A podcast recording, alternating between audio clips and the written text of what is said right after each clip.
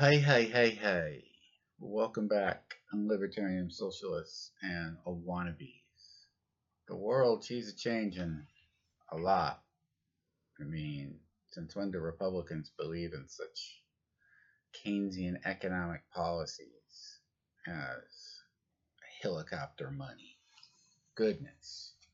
It's a strange, strange world. I thought I'd tie my tie right here on camera because it may not be a thing that people do anymore. So if you go to the progressiverestoration.com, which was the original book, so it was the original domain, I am going to start posting the videos over there. Or you can go on YouTube and look up the progressiverestoration.com and find it there.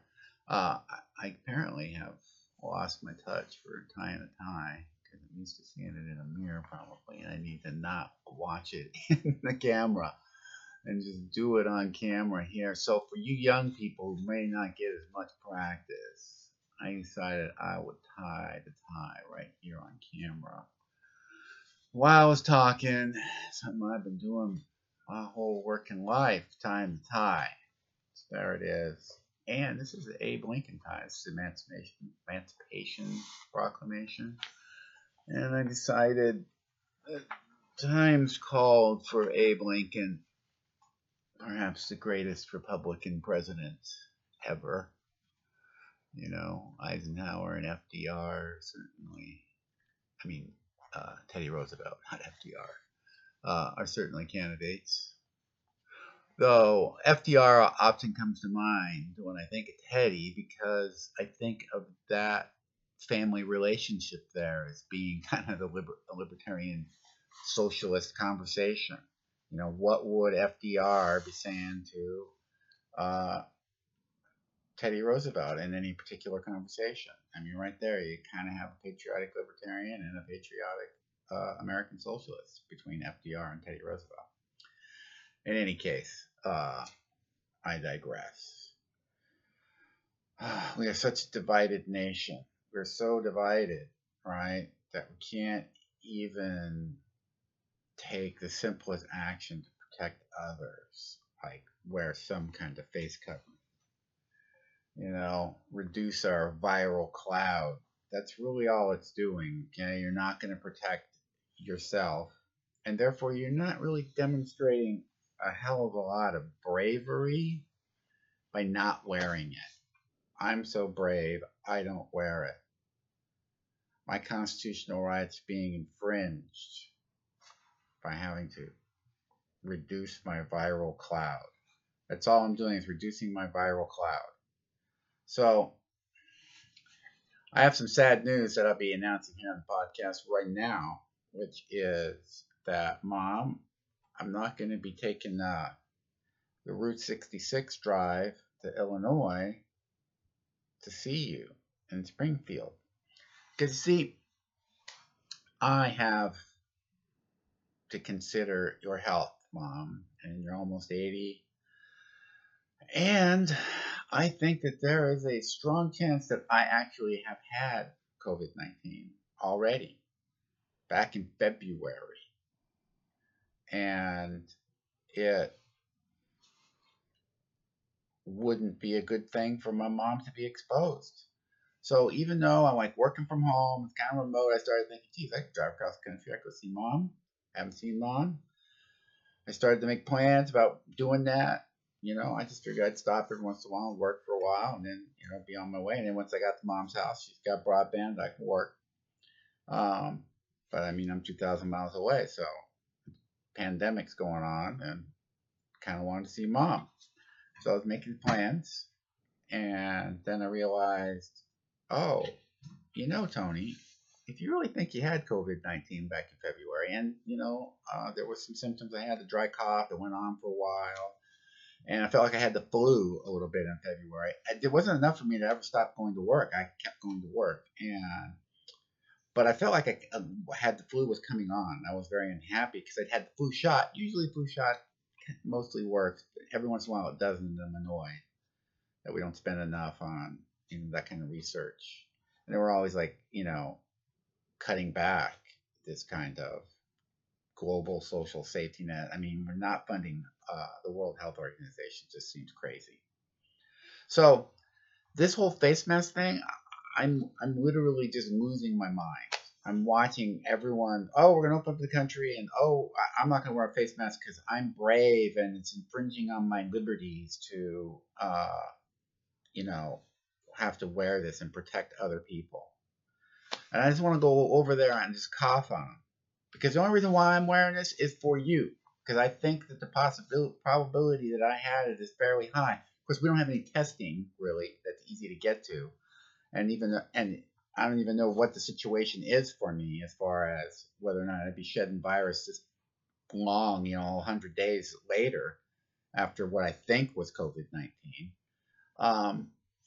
Because I worked at a university where there's a large Asian student population, and between Thanksgiving and New Year's, there's a ton of travel between China and Asia in general, and the student body of this university. So I felt like it's a pretty good chance, that they probably had gotten it. So I've been trying to wear the face covering when I'm around people. It's just not. It's an act of compassion. It's an act of cooperation, that we care about each other, because it's not going to protect you. And that, I think, is what's so frustrating, is we just don't care about each other. That's why we don't want to wear it. It's not all this other blustery bullshit that people keep throwing around. I mean, I didn't see this kind of protest when people were being forced to wear seatbelts, and I considered it acts of disobedience not to wear my seatbelt. And I got several things that I could talk about on that, what consequences were for me to pursue that. But that's another story. So I am now actually hearing my one of my sons actually thinking, maybe we overreacted here in the lockdown of the country. And I'm like, and I've had other people even telling me that there's some kind of global conspiracy going on about this. Well, first they're just postulating this national conspiracy. Somehow Democrats want to shut down the country. It's a lot of that noise, unfortunately. And that is just it's sad for me to watch my country disintegrate, because that's what's happening. Because I was watching because I watched several news sources. That's how I get my news. That's why I feel like I'm semi-informed, is I watch Japanese news, I watch German news, I watch French news, watch British news. I try and just get foreign news, because I can't deny that news in the United States is heavily manipulated, and even potentially fake. And the pandemic has brought out that in spades for me, because I don't even watch. I watched the news conferences, I watched the business shows to kind of see what's going on and the money, what are the money people saying. News conferences, from DC were horrifying, and then I had news conferences from Sacramento from my governor, who seemed to think at least be trying to do the right thing. And I mean, the fact of the matter is, and I talked to my son about this, things could have been a lot worse. California was really the first one to okay, we're going to take action. And the governor took action. And I have to thank Gavin Newsom for taking action, because, in New York, they're digging mass graves. Okay? Those aren't fake. What happened in Italy, not fake. Now, they shut down the Wuhan province, around Halloween or something. And the Japanese were freaking out about it in December. And even a little bit, in November, when I was watching their news. So we knew all of this was going on, and we decided not to take action. It seemed like maybe the president was getting the advice that we were going to be able to kind of skate by and herd immunity. And then the stuff happened in Italy, and it was like, holy cow, what a mess. Maybe my advisor's not quite right. And then, of course, my governor's listening to, medical people's opinions. And, you know, he takes the action. He basically puts 1 in 9 Americans under lockdown and forces the hand of a lot of other governors and the president, who then decides he's going to lock down the country. So, well, we're sort of locked down the country. And then there's this huge stimulus bill. We're like firing the inspector general. I mean, the president's fired 4 inspector generals. We still haven't seen his tax returns. Stock market is being heavily manipulated. When I'm sitting here in California, I am very concerned about what's going on in DC, because it doesn't seem like I'm being represented at all. And I'm wondering what's going to happen in November. It's very scary. I mean, the fact of the matter is, you know, the president got his hand forced there with closing in California, and then other states follow. And so he's not winning politically. So he ends up, you know, kind of dog whistling his supporters in a few states like North Carolina and Michigan. In Michigan, they show up at the Capitol with guns. So the president has dog whistled. He talks. Now, what I mean by that is he tweets out, you know, support for the lockdown protesters, and then his next sentence is, your Second Amendment rights are under attack, or you're in jeopardy. I forgot exactly, but Second Amendment rights are somehow in jeopardy. Second Amendment rights. Why is he talking about Second Amendment rights? This is about, you know, health, and health has always, you know, been something that the government could take action on at local levels. Quarantines, all that kind of stuff has been going on in this country for well over a century. So these particular powers have always been somewhat localized and then would grow out, you know, if things were not contained. So you have these people showing up with guns at the Capitol building in Michigan. It makes me very concerned about what's going to happen in November. I mean, what is going to happen in November? If he wins, okay. If he loses, is he going to leave? I haven't seen this president held to account on anything, frankly, on the 2 impeachment, the 2 investigations, which seem to, you know, reveal quite a bit. The fact that we haven't seen his tax returns, and we've had these basically unprecedented injections of cash into the stock market, huge volatilities in the stock market, unprecedented. I mean, we have to know, are these manipulations? Like, for example, right after the stimulus bill passes, I'm sitting and working, trying to make money, and watching the governor news conference, and I'm like, okay, well, at least he seems like he's got things, you know, at least trying, got things under control as far as I'm trying to move the ship forward, and these are the actions I'm taking, and these are why. He's not throwing people in jail for not cooperating. He's trying to reach out to people on a common sense level that I know you can't see the virus. I know you can't see this stuff is happening, but if I don't take action, you know, and we don't take the proper actions as a group together, there's going to be bad things. And anyway, I feel after that, it's like, okay, at least that's responsible governance. And the next thing I see is a news conference from D.C. where the president's sitting around this huge table with fossil fuel executives from Oklahoma and Texas. And I'm just appalled. I'm like, what's going on here? And they start praising the president's stimulus bill and how it's going to help mom and pop rig operators.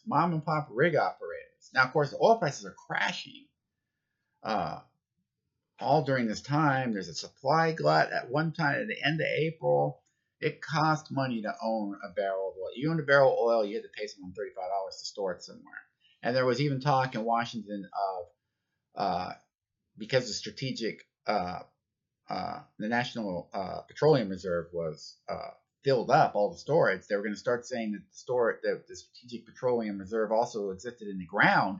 They're basically going to pay mom and pop rig operators not to drill and keep the oil in the ground because it's going to go somewhere if they don't drill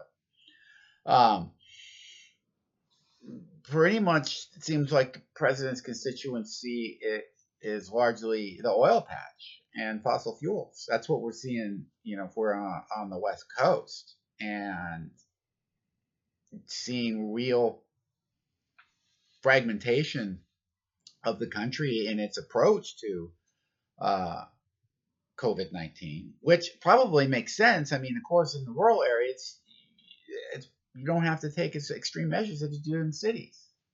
And so it's not that I'm against a kind of patchwork, but some kind of like real coordination instead of what appears to be chaos. And then at one point there was a COVID-19 or, you know, a coronavirus news conference from Washington in which they talked about their troop movements, because they're talking about they needed to interdict, you know, Mexican drug cartels. But it was like, what? This isn't making sense at all. But it did seem like it made sense if you started to think what they're really trying to do is interdict black market oil from Venezuela. And then the Russians end up leaving Venezuela around this time as well. And all of these actions appear to be just propping up oil prices and not really dealing with the pandemic.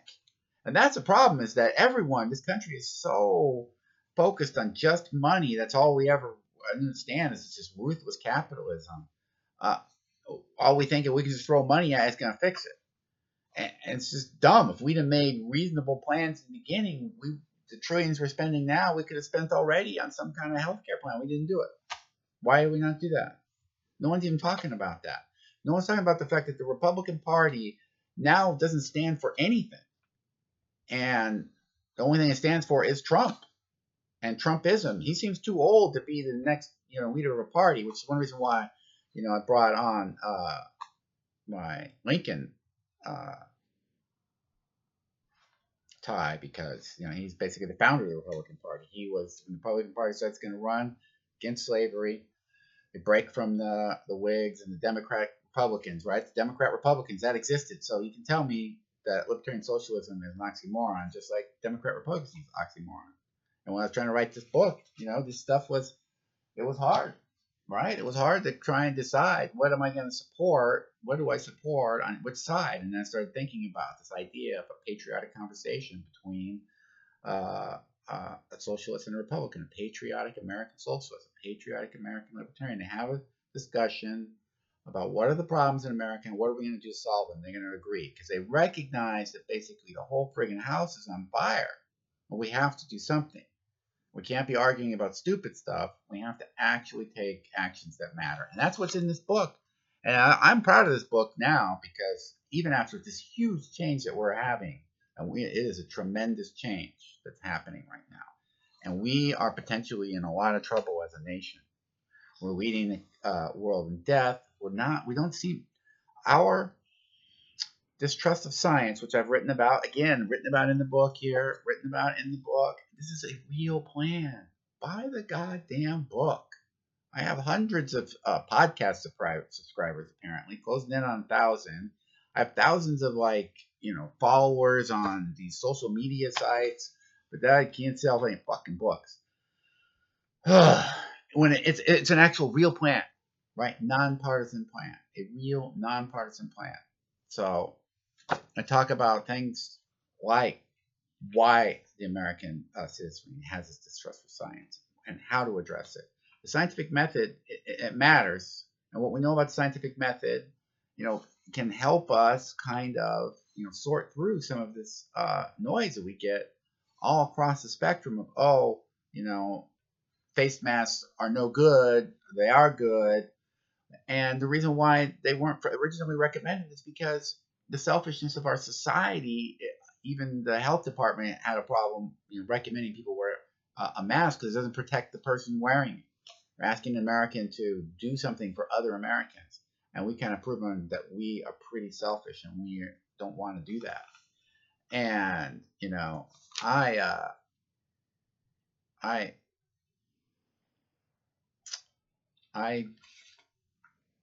have to say I'm very concerned about the election. And I wonder what's going to happen. And I don't know which outcome I even want, because if Biden wins, presuming he gets the nomination, which I think there's still a slight chance Sanders gets the nomination, given the fact that his whole platform seems to be a little more relevant right now than Biden's. In any case, all the Democrats have lined up behind Biden, so presumably he will be the nominee and he will be running. If he was to win and Trump doesn't leave the White House, that could be the pin on the grenade in this country. And I've seen it in my lifetime, things degrade fast. I saw Soviet Union go over a cliff quickly. I remember watching the Sarajevo Olympics, and only a couple years later, Bosnia and Sarajevo and Yugoslavia just don't even exist. It's just a war zone in Bosnia. Sarajevo was just bombed out, and it was so fresh in my mind watching the Olympics in Sarajevo. Certain hotels and streets, I'd watched it really closely because I like to watch the Olympics, and here I was now watching news where the place was getting bombed out in war, and Yugoslavia didn't exist anymore. And, Americans, we're on a dangerous road right now. They're printing money, no oversight.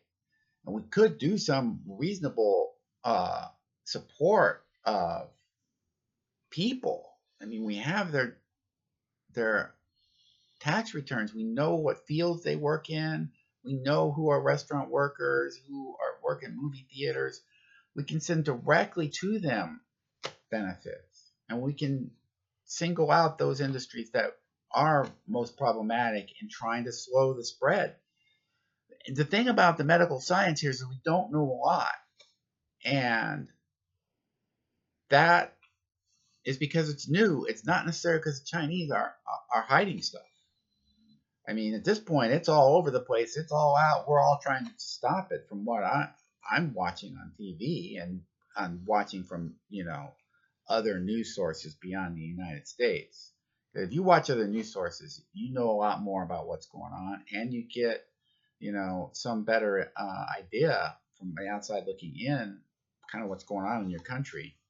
And it can be scary. I am very, very concerned about November. Like I said, if Biden wins and Trump doesn't leave and pull the pin on, people showing up, and he starts tweeting out, dog whistle tweets about the Second Amendment, I don't know what to say. It's very concerning. Who's going to get out there with the guns and what's going to happen at that point? It's not a predictable situation. Now, if Trump wins, the world's going to end, blah, blah, blah. Of course, I thought if that was true, the world will already ended. The guy's an incredible bonehead. There's no question about that. And, now he's saying that he's not going to shut down the country if there's a second wave. But fact is viruses just don't do what they're told. And the United States having difficult problems getting the brain around the fact that not everything can be solved by aircraft carriers and tanks and the military. I mean, all across the country, we got people, working extra hard in ERs and in ICUs all across the nation. And our support for them is flying fighter jets overhead. And which is just like, I'm like, that's costing money. Why are we doing that? Why are we not building, more ventilators, getting some more PPE, working on testing? Because testing is a big problem. Not having testing, not having contact tracing, not having trust between the people and the government is going to be a big problem for us. If we could just do the simple stuff, we could at least slow things down. But we're not even going to do that. We're going to act completely foolish. We're going to say that I must be a Democrat because I'm wearing a face mask, not because I'm just a rational person who has chosen not to drive all across the country, knowing I'm probably not at risk to get any disease because I probably had it. But yet I decided, I'm going to go across the country. I'm going to spread it. I'm going to spread it to my mom potentially. And now as I started thinking more about it, I was like, I got to wear this. I got to be a little more, I have to do this. When I'm out in public, I need to try and do this. And because I'm trying to reduce my viral cloud. We all reduce our viral clouds. We slow the spread. We maybe even stop it. And this is the thing is what's at this rebellion that's happening right now. It's just craziness. It's like the governor takes the right actions in California, so it doesn't. What happens in New York doesn't happen here.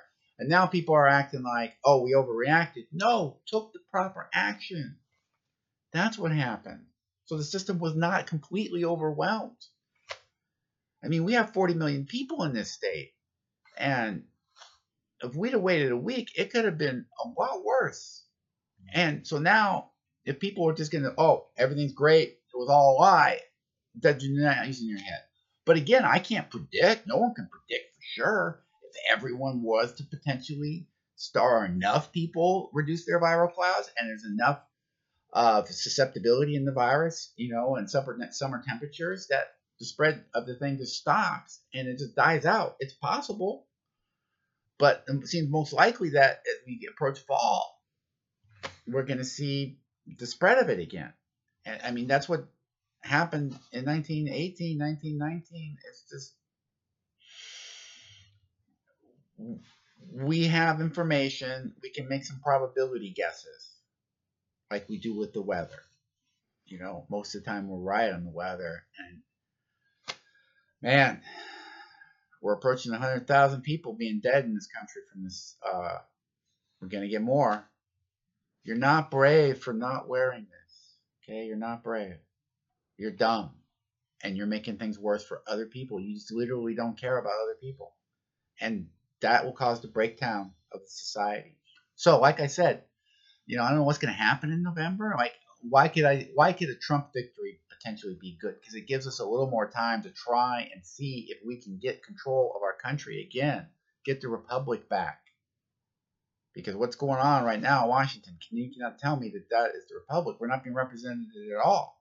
Now here, this is why the census matters actually more than the election, and why there's actually something we could do. Something we could do in the 4 years maybe if there was another Trump victory. The census matters because historically, when the census was taken every 10 years, going all the way back to the, you know, time George Washington as president, do the census, then you factor in how many people would be in the House of Representatives. Because you wanted to have a certain representation. And so it would be expanded.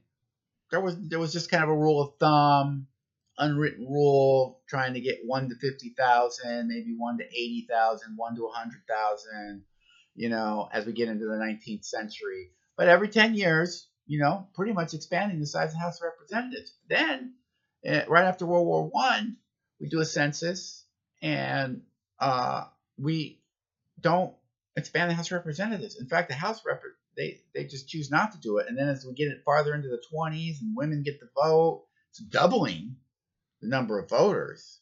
Right there, you should double the number of seats in the House of Representatives. They freeze it instead of doubling it. Now, is this just craziness? No, it's not craziness, because fact is, right, it's libertarian socialism, right? I'm really kind of a libertarian, you know, and, you know, I have a copy of the Bill of Rights because it matters. Did you know that there was 10 Bill of Rights? You probably know that. That's something you could teach in elementary school. I won't go through them. I got other videos where I do that. But originally there was 12 articles that were submitted to the Continental Congress, 12. And 10 of them were passed. That became the Bill of Rights. Well, what happened to those other two? One of them got passed in the 90s. And that one was that Congress can't vote itself a raise. So if you're a sitting congressman, you can't vote yourself a raise that takes effect while you're in office. You can only vote for the next session or some future session. And that became an amendment in the 90s, but it was proposed. It was one of the original 12, right? So that founding fathers, wow, come up with another bit of, you know, prognostication there. Well, what's the 12th one? Pretty important one. It says that there should be a 1 to 40,000 representation in the House of Representatives. Well, currently, because the House of Representatives is supposed to be the people's house where the population in states matters. And then the Senate, the more powerful of the two bodies, is a 1-to-1. So each state has two senators. But in the House of Representatives, it's supposed to be a lot more representation. Because in California, it's 1 to 20 million for me in the Senate. Versus in Wyoming, it's like 1 in 250,000 in the Senate. So the small states have enormous power because the Senate is the more powerful body of the two in the bicameral legislature. Nonetheless, House of Representatives has at least got some equality there. They used to be able to subpoena the executive branch and do shit like that, but apparently they're not allowed to do that anymore. The bar and every other one they subpoenaed just didn't come. Anyway, House of Representatives, right, in Wyoming, they only got one, they were 500,000 to 600,000 people in Wyoming, so they got 1 to 500,000 to 600,000 in the House of Representatives. That's terrible. That's not anything close to that amendment that was proposed way back when. There should be 1 to 50 or 1 to 40,000. And so in California, it's 1 to 900,000. So in California, I am not represented in the Senate properly. I'm diluted heavily as a voter. And then also in the House of Representatives, same things happen because they've frozen the House, right? That's why the census is more important than the election. We have to push for the 12th Bill of Rights to get passed, which says that we should have more representatives. I write about it in the book. Write about it in the book. It's blank in here. Right? It's not radical. You can say, we don't have enough room for all those people. Start doing the calculations. I got a couple thousand people in the House of Representatives. Well, in Britain, and in Germany, where you got, 1/3, 1/4 the population, they have twice as many people in their people's legislature in their legislative houses. So that's two examples where the United States is falling behind in representative democracy hugely. And then if you just count up the staff and stuff that's actually going on in there, you figure, hey, if I limit the staff and then make, these smaller congressional districts, gerrymandering becomes harder, and I have room for all the representatives. And now with everything being remote, there's no excuse anymore, really. We don't even need to have the actual physical footprint. People need to be representative in their government, right? Government for the people, by the people, of the people. That is Abe. God, I miss Abe. And at a time when it seemed we're going to go to hell, he kept us together. Well, actually, he actually kept us together during a war among ourselves. Is that what's going to happen? Is wearing a face mask a political statement? No. It's common sense understanding of how medical science works and the fact that there is a virus going around that we don't understand completely. And it does kill people kind of randomly sometimes. So I can't say, Biden's going to save us. Is he? I can't even say that the guy in the White House is going to leave if that guy wins. And if that happens and pulls the pin on the pressure cooker here that this country has become, in which I have people just freaking out, showing up with guns at state capitol, freaking out about having to wear a face mask is some huge infringement on their freedom. When all across the world, the people are just looking into the United States going, oh my God, they've all lost their minds. And here I feel I'm trapped over here with a bunch of Looney Tunes who don't quite understand what's going on. We could work together a little bit. I understand the lockdown's a big problem economically, and part of that has to do with how these stimulus bills were done. Of course, I write about that. I do. We have to have a nonpartisan attack for the people, because the partisans are not going to help the people. They're not. If we get more representatives, we can start to try and take back the government. But we need the apparatus to work, and we have to work together. And chaos is not the way to go. I think Biden would probably provide more responsible governance, but he's not going to turn the ship. Only we can turn the ship. More people will work for Biden who have long histories of government service and expertise in their fields. If nothing else, that's a positive. I agree he is not who I want to be president. Why is Bernie Sanders not president? I mean, if money is speech, according to the Supreme Court, Bernie Sanders should be president. No one else has had more donors, you know, at least give him some amount of money. Americans had voted enormously that they support Bernie Sanders over all other candidates when you look at number of donors. Only Trump could possibly compete there. And I don't even think he can. There have been more Americans who give more money to Bernie Sanders than any other candidate in the last 6 years. Every year running. I almost guarantee that that is true. And if money speech, he should be president. People have spoken. If more Americans don't affiliate with either political party, right, how is it that the political parties have such a stranglehold on all the political processes here? We can only see a Democrat or a Republican. That's why the Vermonters, who were Republicans for such a long time, ended up becoming independents. That's why Bernie Sanders is independent, because Vermonters could never be Democrats. For years, decades, centuries, Vermonters could not be Democrats. I should write about that too, huh? Why the Vermonters just couldn't stomach being Democrats, had to be Republicans forever. It had to do with slavery, right? Back to Lincoln. Democrats were the party of slavery. So you had to be a Republican. And then when Bush Cheney got in there, it was just too much. Their environmental policies, especially related to the oil patch.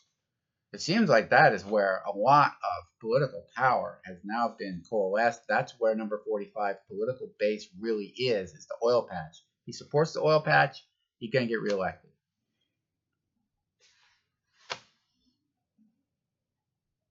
People,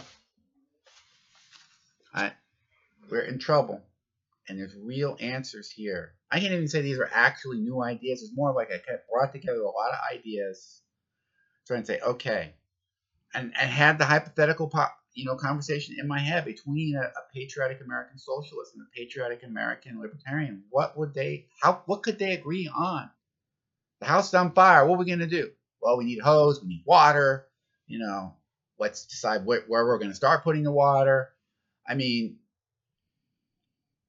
thinking about what Teddy Roosevelt did, breaking up the big trusts, and thinking about, and he's, Teddy Roosevelt's Republican, and thinking about Franklin Delano Roosevelt and all his social programs, but yet they got along.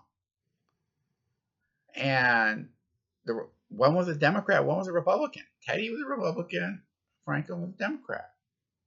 So it's possible, if you put aside your partisan BS, quit listening to Fox News and MSNBC, start listening to NHK News, DW News, that's Germans, NHK is Japanese, France 24 is French, the BBC, the CBC is in Canada. I mean, you got to get these other news sources from other countries so you have a better idea and you can weigh, what's fact and what's not fact. If the Chinese were hiding stuff, okay, maybe they were. But by the time we got to Halloween 2019, we knew they had huge problems. We knew there was a problem. Japanese were freaking. And I kept on sitting over going, what's going to happen? What are we going to do? It's going to be like SARS again, and we're not going to really be touched somehow. The Chinese are going to really shut it down because they seem motivated to shut it down. They didn't want it to spread outside the country. They seem to have that, motivation. So, these stories about, they were hiding in this ramp up of, demonizing the Chinese on this issue. It's not making a hell of a lot of sense. We need a vaccine. We need to have coordinated effort. We need a social safety net of some kind. It would be a lot easier to execute some of the plans that have worked other parts of the world if we had that. People talk about, we could execute the Swedish model. Remember, the Swedes are socialists. and you hate socialism, all you people who are out there protesting the lockdown because it's socialism, I don't, you know, you're just not using your head. If the Swedish model is what you wanted to execute, then you need to have some socialism. You need to have social safety net, right? So I don't know what to say. Proper responses can come from the left or the right. Solutions come from the left or the right. The census gives the people power to demand that the House of Representatives be unfrozen and we get proper representation in Washington, D.C., the people, and get our republic back. Libertarian-socialism.org. Go there. I'm selling the ebook for a friggin' buck. Good Lord. Buy the book. Maybe. Okay? Because I'm working my friggin' ass off to make money during the goddamn pandemic. I don't know how much I can keep supporting this effort, especially when people can't even friggin' wear a face mask. They're acting like I'm some kind of friggin' knee-jerk liberal because I got a face mask on. When in fact, I know I probably had COVID-19 and I'm trying to reduce my viral cloud and not infect them. They're that stupid. They're that stupid. I just don't, I don't even know what to say. It's annoying. It's frustrating. It's libertarian-socialism.org.